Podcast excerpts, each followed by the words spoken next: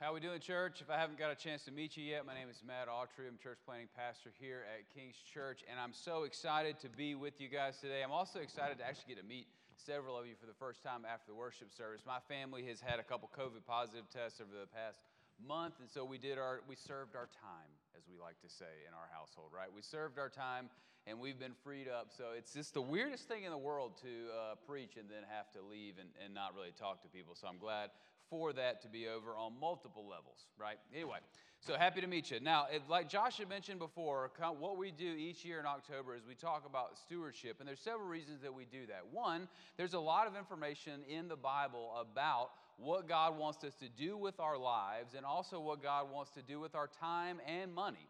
And so we talk about we talk about that here at King's Church. We spend a few weeks talking about generosity, stewardship, and tithing uh, for the reasons that Josh mentioned. That God is a lavish God, and He challenges us throughout Scripture, time and time again, to be generous people and mimic His nature. And He says there won't ever come a time, ever, where we can outgive Him. And that testimony will bear fruit in your life it has in mine. Okay, so we'll talk about some of the specifics like tithe, 10% in the scripture. Where is that? How does that get there? And all those things. We talk about it every year because we need to. In our culture in particular, right? America being the capitalistic society of the world has brought unknown blessings. We praise God for that. But one of our temptations is to define ourselves by what we can do or what we have.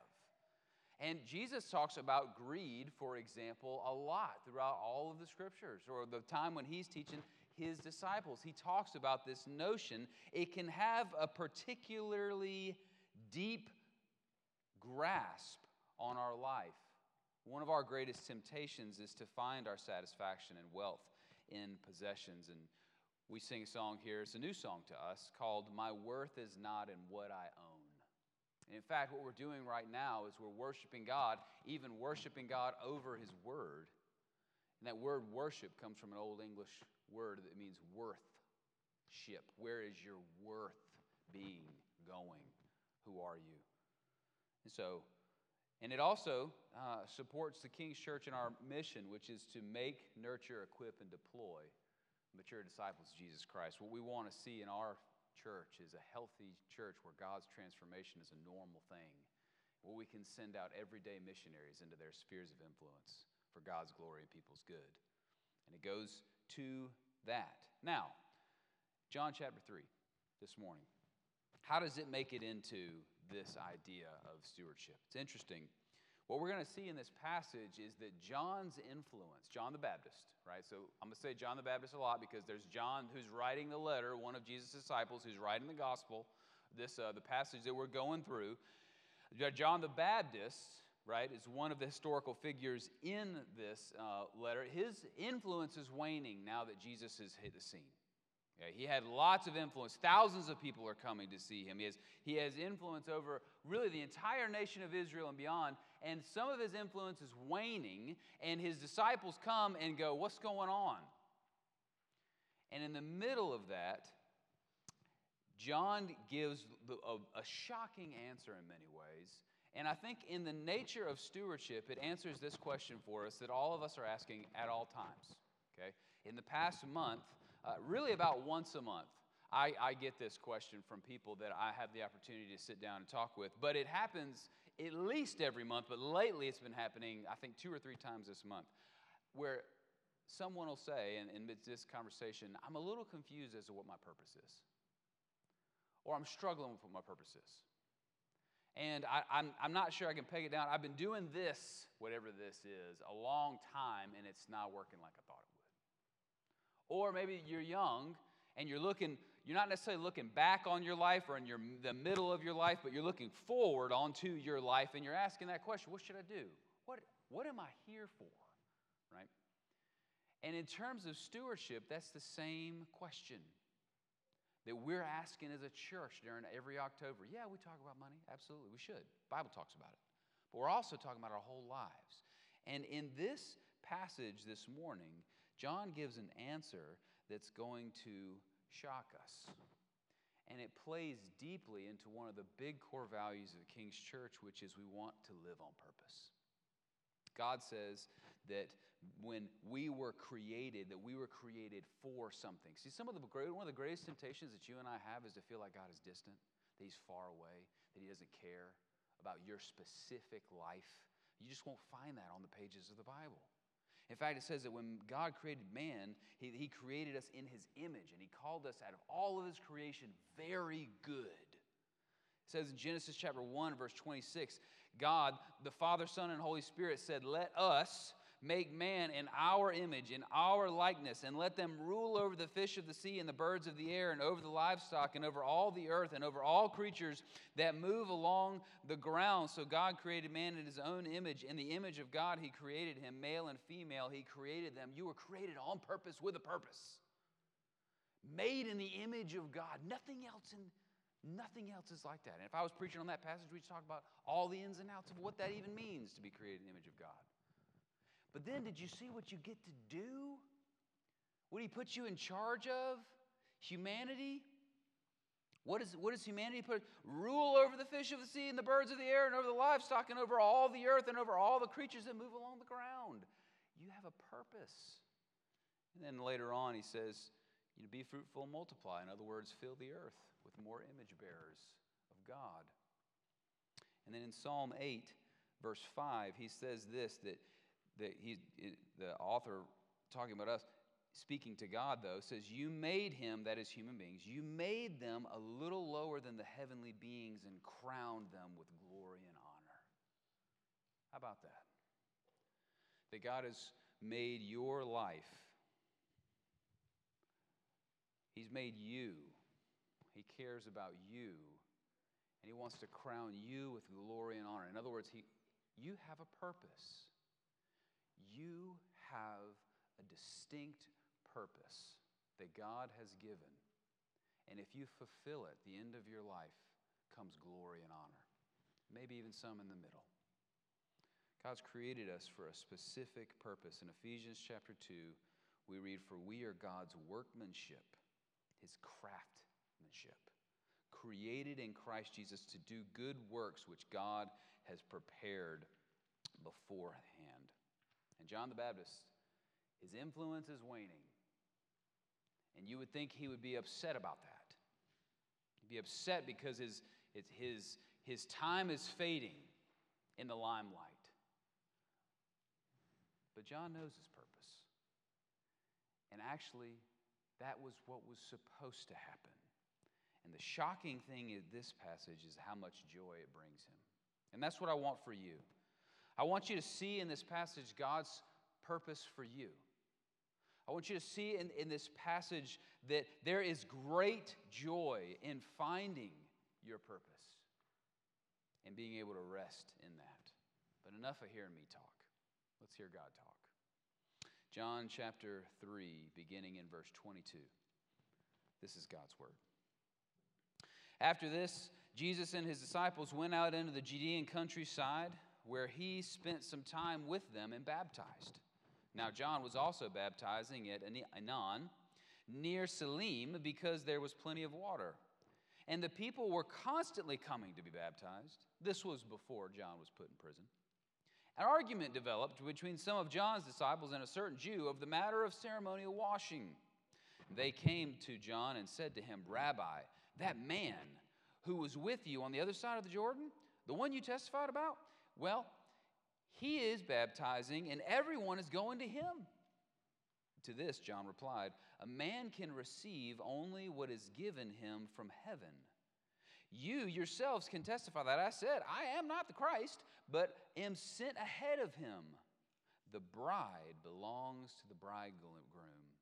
The friend who attends the bridegroom waits and listens for him and is full of joy when he hears the bridegroom's voice. That joy is mine, and it is now complete. He must become greater, I must become less. The one who comes from above is above all. The one who is from the earth belongs to the earth and speaks as one from the earth. The one who comes from heaven is above all. He testifies to what he has seen and heard, but no one accepts his testimony. The man who has accepted it has certified that God is truthful. For the one whom God has sent speaks the words of God, and God gives the Spirit without limit. The Father loves the Son and has placed everything in his hand. Whoever believes in the Son has eternal life, but whoever rejects the Son will not see life, for God's wrath remains on him.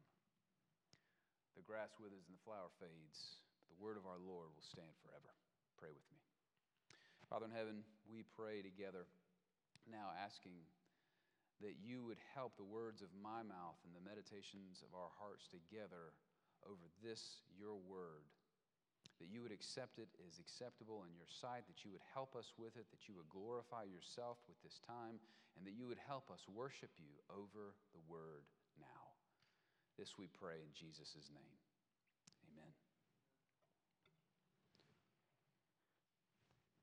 I love teaching people. I love coaching. It's just part of, part of who I am, right? Um, it's just uh, it's one of the reasons why I think God called me into this profession is, is I love to teach. And as a teacher, I love it may helping people make connections. You, you know, whenever you face a problem in life, that you're, you're confused about trying to get something done, you're confused about something going on in your life, and you're looking for a solution to that problem. And there's oftentimes this time where there's a gap between the solution and the problem, and you're frustrated and frustrated and frustrated until the stars align and you see the thing you've never seen before, you understand how it works, and everything works out well. This can be something small uh, that, that's happened, like you make an adjustment, like I'm working with my kids right now in, in the basketball and being able to shoot a basketball. And oftentimes, when you're coaching a sport, you can make a small little adjustment, and it changes everything. You put your elbow a little bit further away from your body, and all of a sudden, your shot gets automatically better. There's a connection made right? And when that happens, it's like magic. This little thing that you connect the dots with, and all of a sudden everything makes sense. Sometimes it's, it's not the concept itself, it's just the person who says it. As a parent, you've probably been frustrated, or maybe even as a friend, you've been frustrated before because you're trying to help someone with a problem, and then they come back to you after hanging out with someone else and goes, I solved it. This is what they said to do. And you're in your mind, in your sanctified moment, you don't say anything, right? When you're like, oh, that's wonderful, honey. But most of the time, what comes out? How many times have I told you that? Right? I've told you that so many times. But it, it wasn't that the information was new, it was that the source, for some reason, made that connection. Or maybe it is a connection in general. I know this has happened to me in so many different areas where someone has said something and it's clicked well, in our passage, John the Baptist makes the connection between finding satisfaction in our purpose in life. Title of the sermon I call Joyful Humility. In this passage, John reveals that he has found deep satisfaction in God's purpose for him. And here's a big idea. You ready? There is a deep connection between finding satisfaction in Christ and finding satisfaction in your life. There is a deep connection between finding satisfaction in Christ and finding satisfaction with your life. All of us deeply want to feel that our lives mean something. We want to know that, that we're satisfied. And the question that we all ask ourselves is how do you get that? How do you get that type of satisfaction?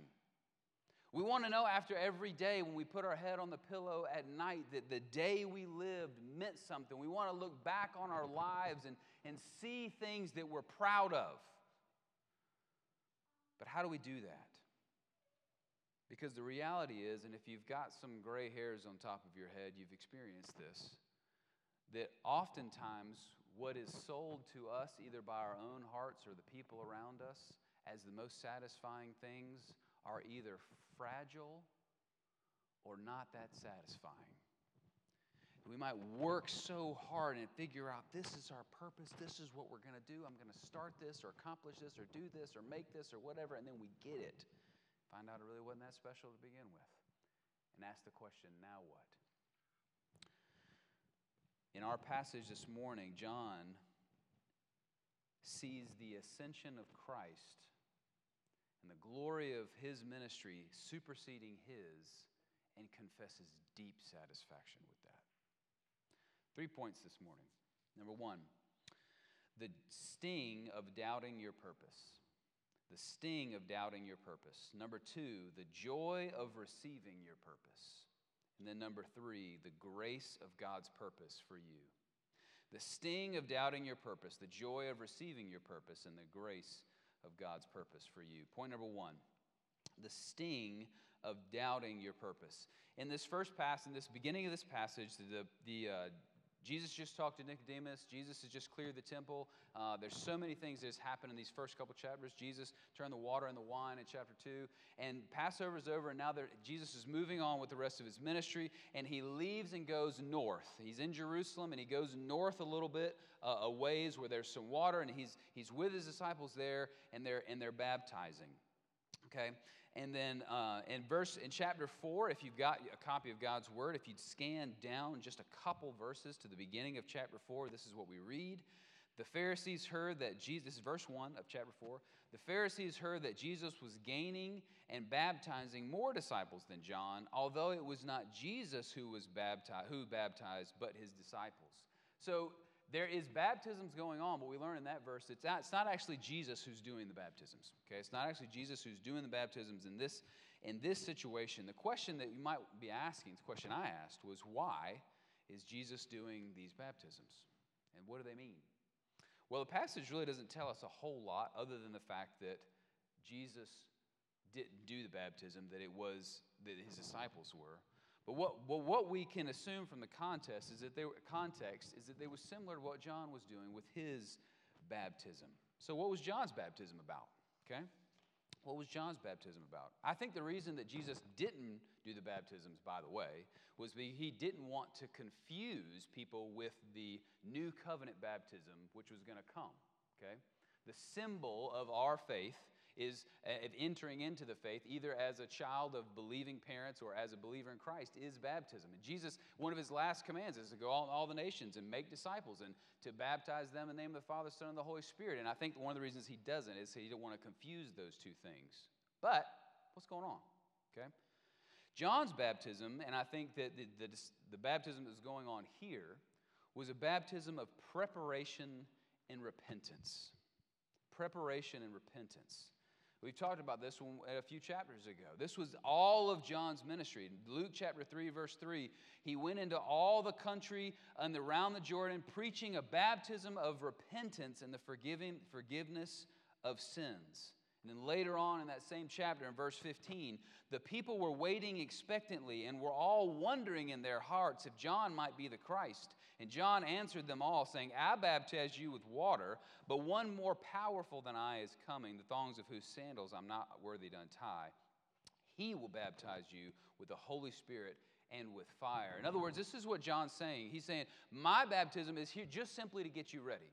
You see, the predominant idea at the time in the nation of Israel amongst God's people is the predominant idea that still exists today that we need to get ourselves right before God in order to be accepted by Him. If we can just do enough good things, if we can just clean our life up enough, then God will be happy with us. The problem is that the scriptures don't teach that at all. From Genesis to Revelation, that is never the teachings of the scriptures, but it, it, it was what they were holding on to. And they had created all these traditions around the law of God so that they could try to keep it better.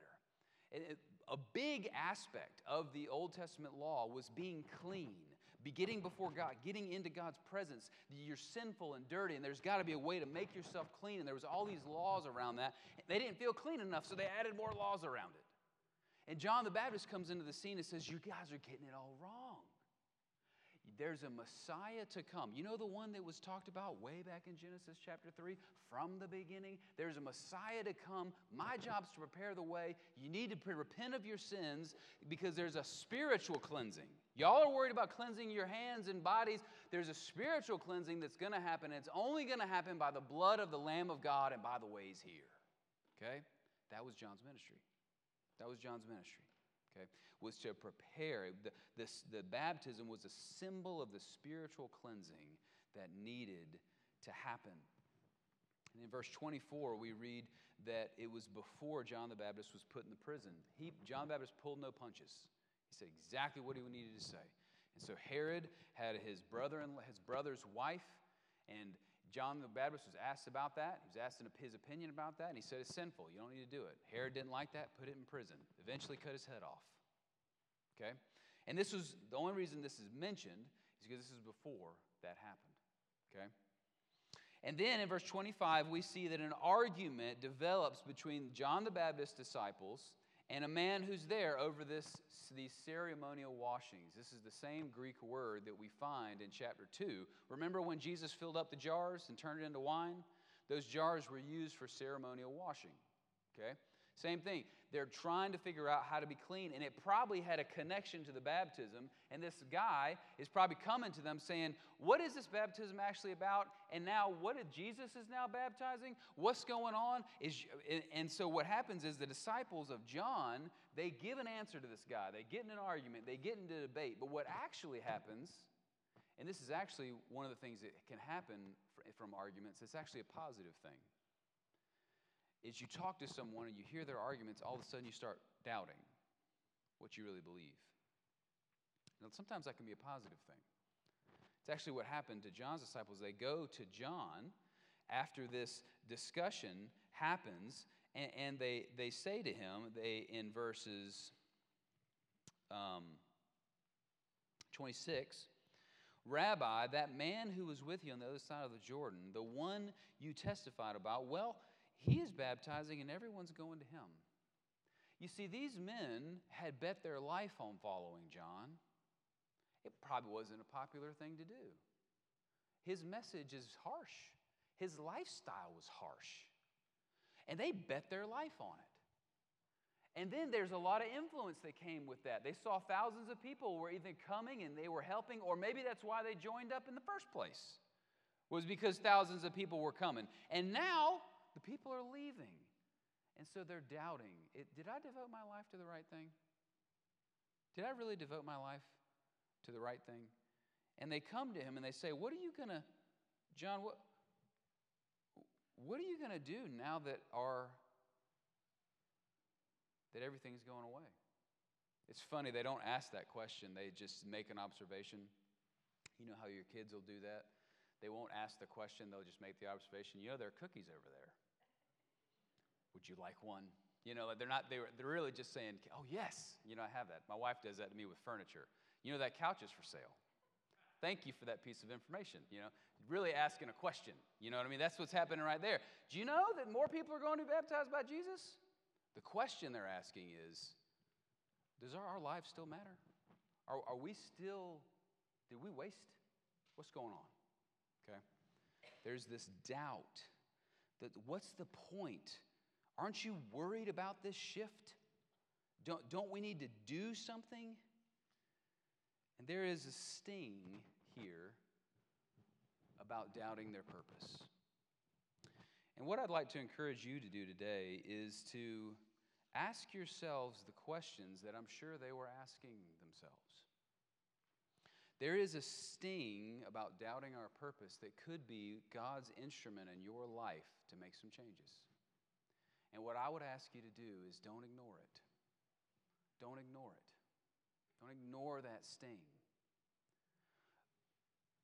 You know, one of the main tools I think the devil uses in our lives, or our, the wicked part of ourselves, our sinful nature, the flesh, as the Bible calls it, is distraction. We can constantly have something with our phones or social media or whatever. We can constantly have something to do, and so we never really take the time to reflect. Or we live in a, in a faster paced society than we have before, right? Depending on what part of the country you're in, it goes even faster. And we rarely take the time to think and evaluate our lives. I think that's one of the reasons why God says, says one day in seven you need to rest, so that you can evaluate what's going on in your life. Take that time. Take a walk. Grab a journal and, and a pen if that's what you do or what you need to try and ask the questions that are being asked, uh, that John the Baptist's disciples are asking in this question. Feel the sting of the question Am I living a life worth living?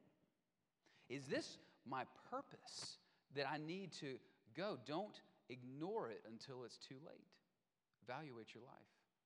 The sting of doubting your purpose can be a great blessing in your life. It, it's actually what opened up what John the Baptist has to teach his disciples, which is the second point.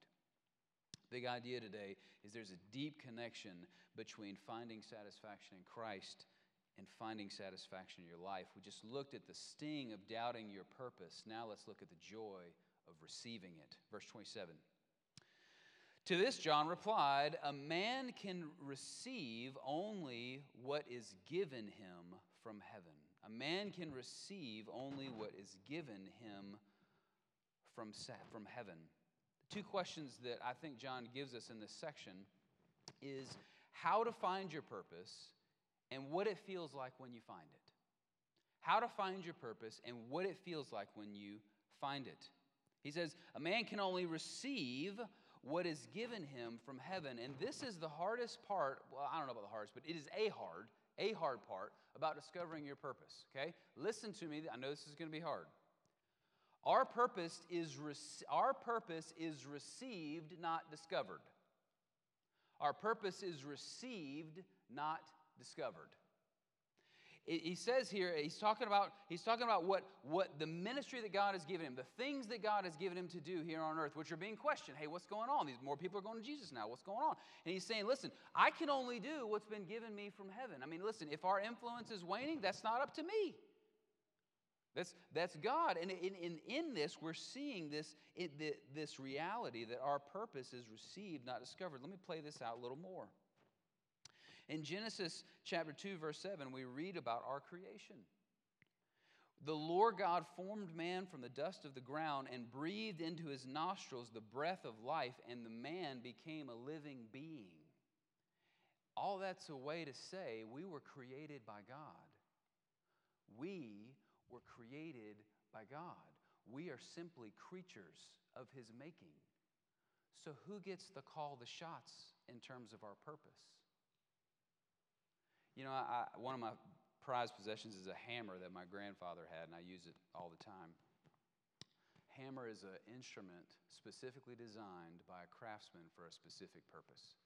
The hammer doesn't decide what its purpose is, the Creator does. And the same is true for you.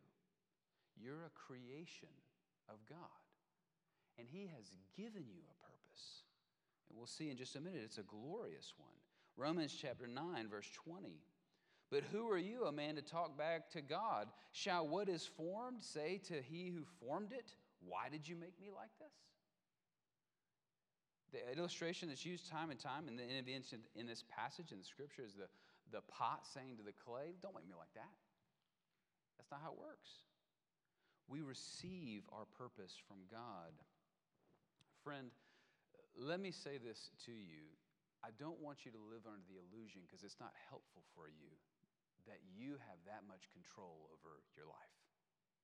The reality is that you don't need to discover your purpose within yourself or from other places, that God has already given it to you. You receive your purpose. God has given purposes to all of humanity. Worship God, love God. He summarizes it for us, makes it real simple. Love God, love people.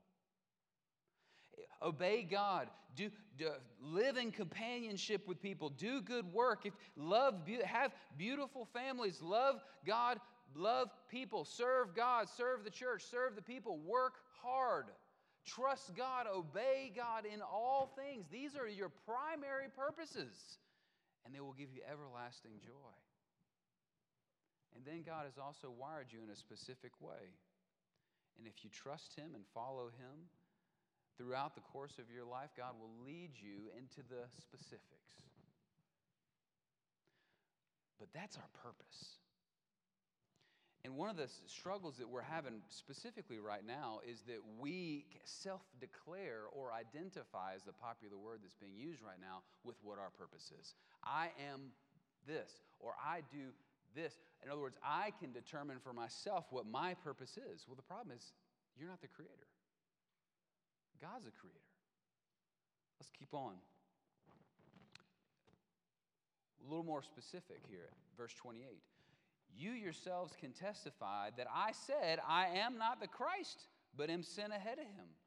John had this, he understand that he wasn't the one who was ever supposed to be in focus.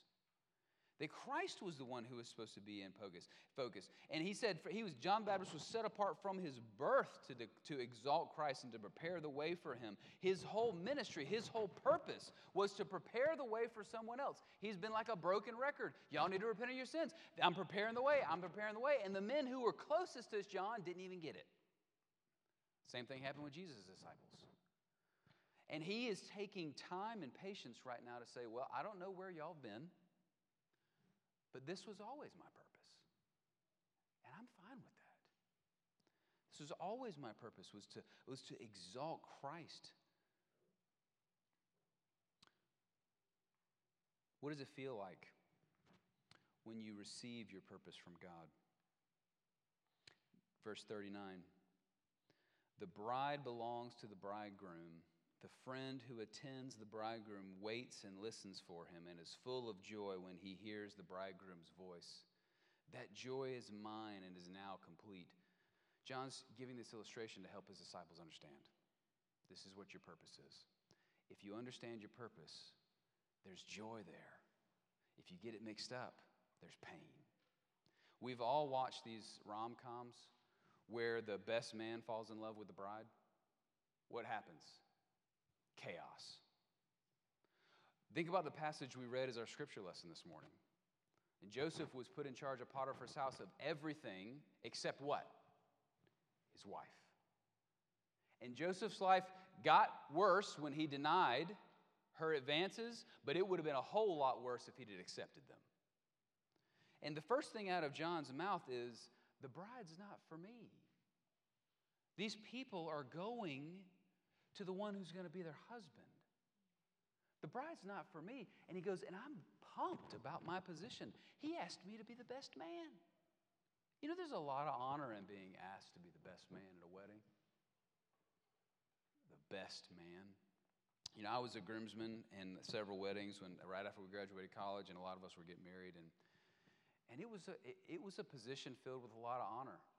I had a lot of joy in that. We, we, me and another friend who were in a lot of weddings together, and we, we made it kind of our purpose to make sure on the wedding day that everything went okay for the groom as best as we can. We made sure that there was a problem, he didn't know about it, we solved it, made sure that everything was taken care of, we made sure he had a good time, you know, good conversation. We had, and he was, you know, just able to enjoy that really special day, right?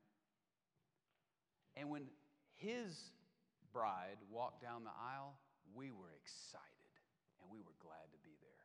But it would have been a different day if we wanted his soon to be wife, wouldn't it? That would have been a different day entirely. John is saying, I am so content with the mission that God has given me. There's so much honor in what he has for me. I don't need that. The bride is for Jesus, it's not for me what is happening is what is supposed to happen. This is as it should be. You know, I have two little girls, and one day, Lord willing, they're going to get married. And, you know, when I think about that day, I get angry and sad all at the same time. And, but one day, it'll, it'll be hard, but it'll be as it should be. And they'll, I'll get to walk them down the aisle and I will have done as best I can to prepare them for that moment. And I pray that God will have a, a godly, strong, humble man that loves her more than he loves his life his, himself. And when I transfer that authority from me to him, I'll lose a bit. It won't be the same anymore. The influence I had, it's not like I won't have any influence, but the influence won't be the same anymore, will it? But it's as it should be. That's the way it was designed. And that's what's happening to John the Baptist right now. His whole goal has been to exalt Christ, and he did his job. He fulfilled his purpose. And as the influence wanes, it's hard, but it's as it should be. And he is, he has, look at what he says here. He says that his joy is complete. His joy is complete. He's got incredible, deep, satisfying joy over his life and what he's got to do. Here's something I want you to hear. If John the Baptist would have desired Jesus' ministry, he would have missed out on the excellent ministry that God had given him and the blessings that, and satisfaction that it came with it. I say that again. If John the Baptist would have desired Jesus' ministry, then he would have missed out on the excellent ministry that God had given him and the blessings, joy, and satisfaction that came from it. And when you think about your purpose in life, I want to encourage you to think in a similar way. God has created you to serve Him. God has created you to exalt Him. God has created you to love other people. God has created, that is a beautiful purpose. The illustration that is predominantly given in, in, in the uh, in scriptures and in Revelation, we sing about it all the time, is that one day we're going to get to heaven and God's going to say, Well done, good and faithful servant. And He's going to put a crown of glory upon our heads. And because of our love for God and our ability to serve God, is just going to be overwhelmed when we're actually in His presence. We're going to take it off and throw it at His feet. That's your purpose brother and sister, that's your purpose. And there is deep joy and satisfaction there. Even if your life isn't as successful in other areas as you'd hoped it would have been. In verse 30, he says, He must be greater and I must become less. Or the, the translation that I like, it sounds the best. Maybe it's some of yours. He must increase and I must, uh, he must increase and I must dis- decrease. I think one of the struggles that we have when it comes to humility is we have a wrong view of it. We view humility almost as self hatred. Like if I can make myself kind of low and feel bad or look bad for other people, that's what humility is. But that's actually not what humility is at all. Humility is actually just being doubtful about yourself or a modest or low view of one's importance. It doesn't mean that you're not significant. God thinks you're so significant that, the, that Jesus was willing to come down from heaven and bleed for you. That's pretty significant. But you understand you're not the center of the universe. You have a modest view of yourself. In other words, you see yourself as God sees you. You know that you're not divine, but you're precious. That you're deeply sinful and flawed, and yet at the same time, you're worth redemption and you're redeemable and you're justified in the blood of Christ. 1 Peter 5 6 says, Humble yourselves, therefore, under God's mighty hand, that he may lift you up in due time. So, let's summarize. How do I discover my specific purpose? Okay, that's the question we're asking. How do I discover my specific purpose in life? Here are the principles that we learn from this passage. Number one, receive it from God. He's your creator. You don't define it, He does. Two, exalting Christ is the greatest purpose that you can have. It was for John the Baptist. Number three, you will be unhappy chasing something that you were not designed for. The bride was meant for the bridegroom, not the best man. God will give you, number four, God will give you great honor and deep satisfaction if you pursue His purpose for you. And number five, humility is the key to finding your purpose. Quit looking for your purpose and start reading your Bible and asking God and obeying what He has revealed to you. Okay? So, about specific purpose, let me just say this. A lot of us want to know specifically what are we supposed to do in life, specifically what am I supposed to do, all these other things. And God is here, and God is, God is here and can teach you all of those things. But get these things straight first and seek the Lord, and He'll iron out the details. And here's what I want you to hear me say. I'm going to read it just because I want you to. Don't stress so much about finding the perfect purpose. Bring your purpose your love for God and love for people to whatever's in front of you. Trust the Lord and make adjustments. Bring that purpose to whatever God has put before you. Trust His mysterious providence working out in your life, because sometimes it is mysterious, okay? And do well what's ever put in front of you and trust God in the rest of the details. And He'll lay out some of the specifics of your life, okay? Now, the last point. The question is how can I trust that God's purpose is best for me? You told me how to find it and all that stuff, okay? how can I trust that, that, I, that that's best for me? There is a deep connection between finding your satisfaction in Christ and having satisfaction with your life. Point number three the grace of God's purpose for you. The verses 31 through, through 32, I'll read them real quick. The one who comes from above is from above, and the one who is from earth belongs to the earth and speaks as one from the earth, and the one who comes from heaven is above all. He testifies to what he has seen and heard, but no one accepts his testimony. The point here is that John is saying, listen, here's how you can trust God's purpose for you. Here's how I've trusted my purpose, John says. Jesus is from heaven and he's everything. And he came down here to earth. He's the one who's above all. He's the one who owns everything. He's the one who's given the purpose. You can trust that. He owns everything. If he's the one who's going to give you purpose, you can trust that. Secondly, the, the beauty of the grace of God coming down. We talk about that every Christmas, don't we? The beauty of the grace of God coming down. The Creator has come down. You can trust His advice. There is no greater purpose than to serve the one who is above all. I'm going to be honest with you. It's a little hard being around Josh right now because his bulldogs are really good right? The Bulldogs are just whooping tail and taking names. And it's a little frustrating to be around Josh right now. Why? Because he's associated with the winners. And I'm a Gamecock fan, and I'm not, okay? But here's the reality one of the most deeply satisfying things that you can do in your life is to be associated with the ones who have the power and the authority and the glory. There is no one with more of that than Jesus Christ. You can trust him. Verse 32 and 33, we read, He testifies to what he has seen and heard, but no one accepts his testimony. People aren't believing. The man who accepts it has certified that God is truthful. For the one whom God has sent speaks the words of God, for God gives the Spirit without limit. The Father loves the Son and has placed everything in his hands. He's saying if you're not willing to accept Jesus as the Messiah, the divine Son of God, the one who's above all, then you are calling God a liar. The reference that he's putting here is to John's baptism. It's to Jesus' baptism. When Jesus was baptized, the heavens opened up. I don't know what that means. It's more than just the clouds. The heavens opened up, and God proclaimed with an audible voice, This is my Son with whom I'm well pleased. And the Holy Spirit descended on him in the form of a dove.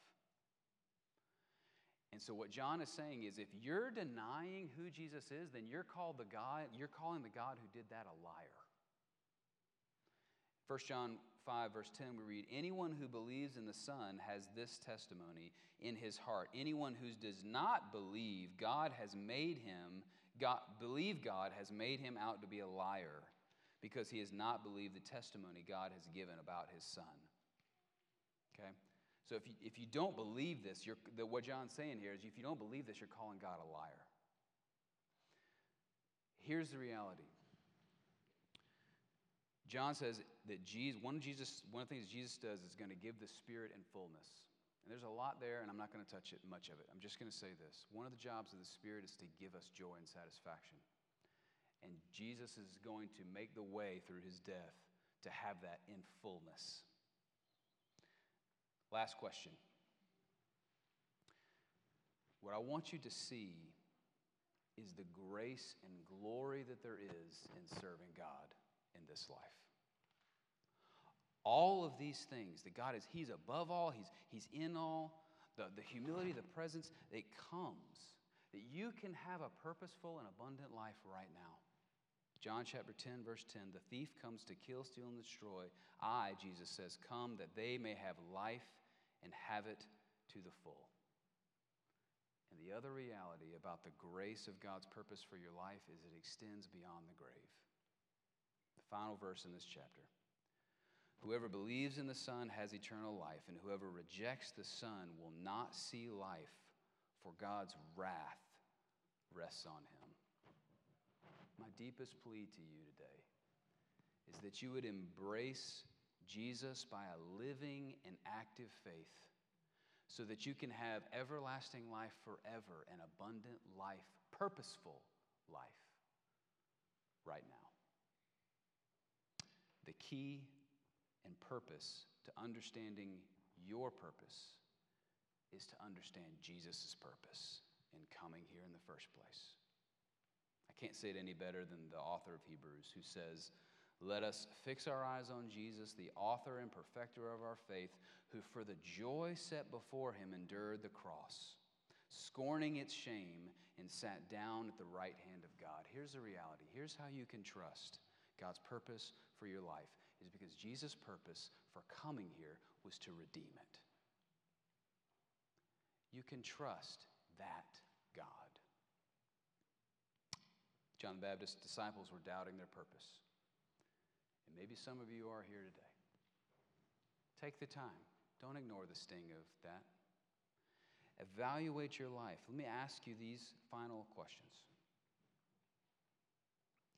Have you embraced Jesus Christ through faith? Have you turned from your sins to follow him? That's not your story. Before you can find out what the purpose is for your life, you got to answer that question. But for those of you who have embraced Christ, I want you to know the joy and satisfaction that your life matters. John the Baptist did. And you can too. He made the connection and you can too. There's a deep connection between finding satisfaction in Christ and finding satisfaction with your life. Father in heaven, we thank you for your word. And as we turn to the Lord's Supper now, God, we would ask that you would help us to worship you in, in this sacrament, which is a symbol of your purpose in coming to this earth to live and die and bleed on our behalf. So help us, Lord, even as we continue to worship you through the Lord's Supper. We pray in Jesus' name.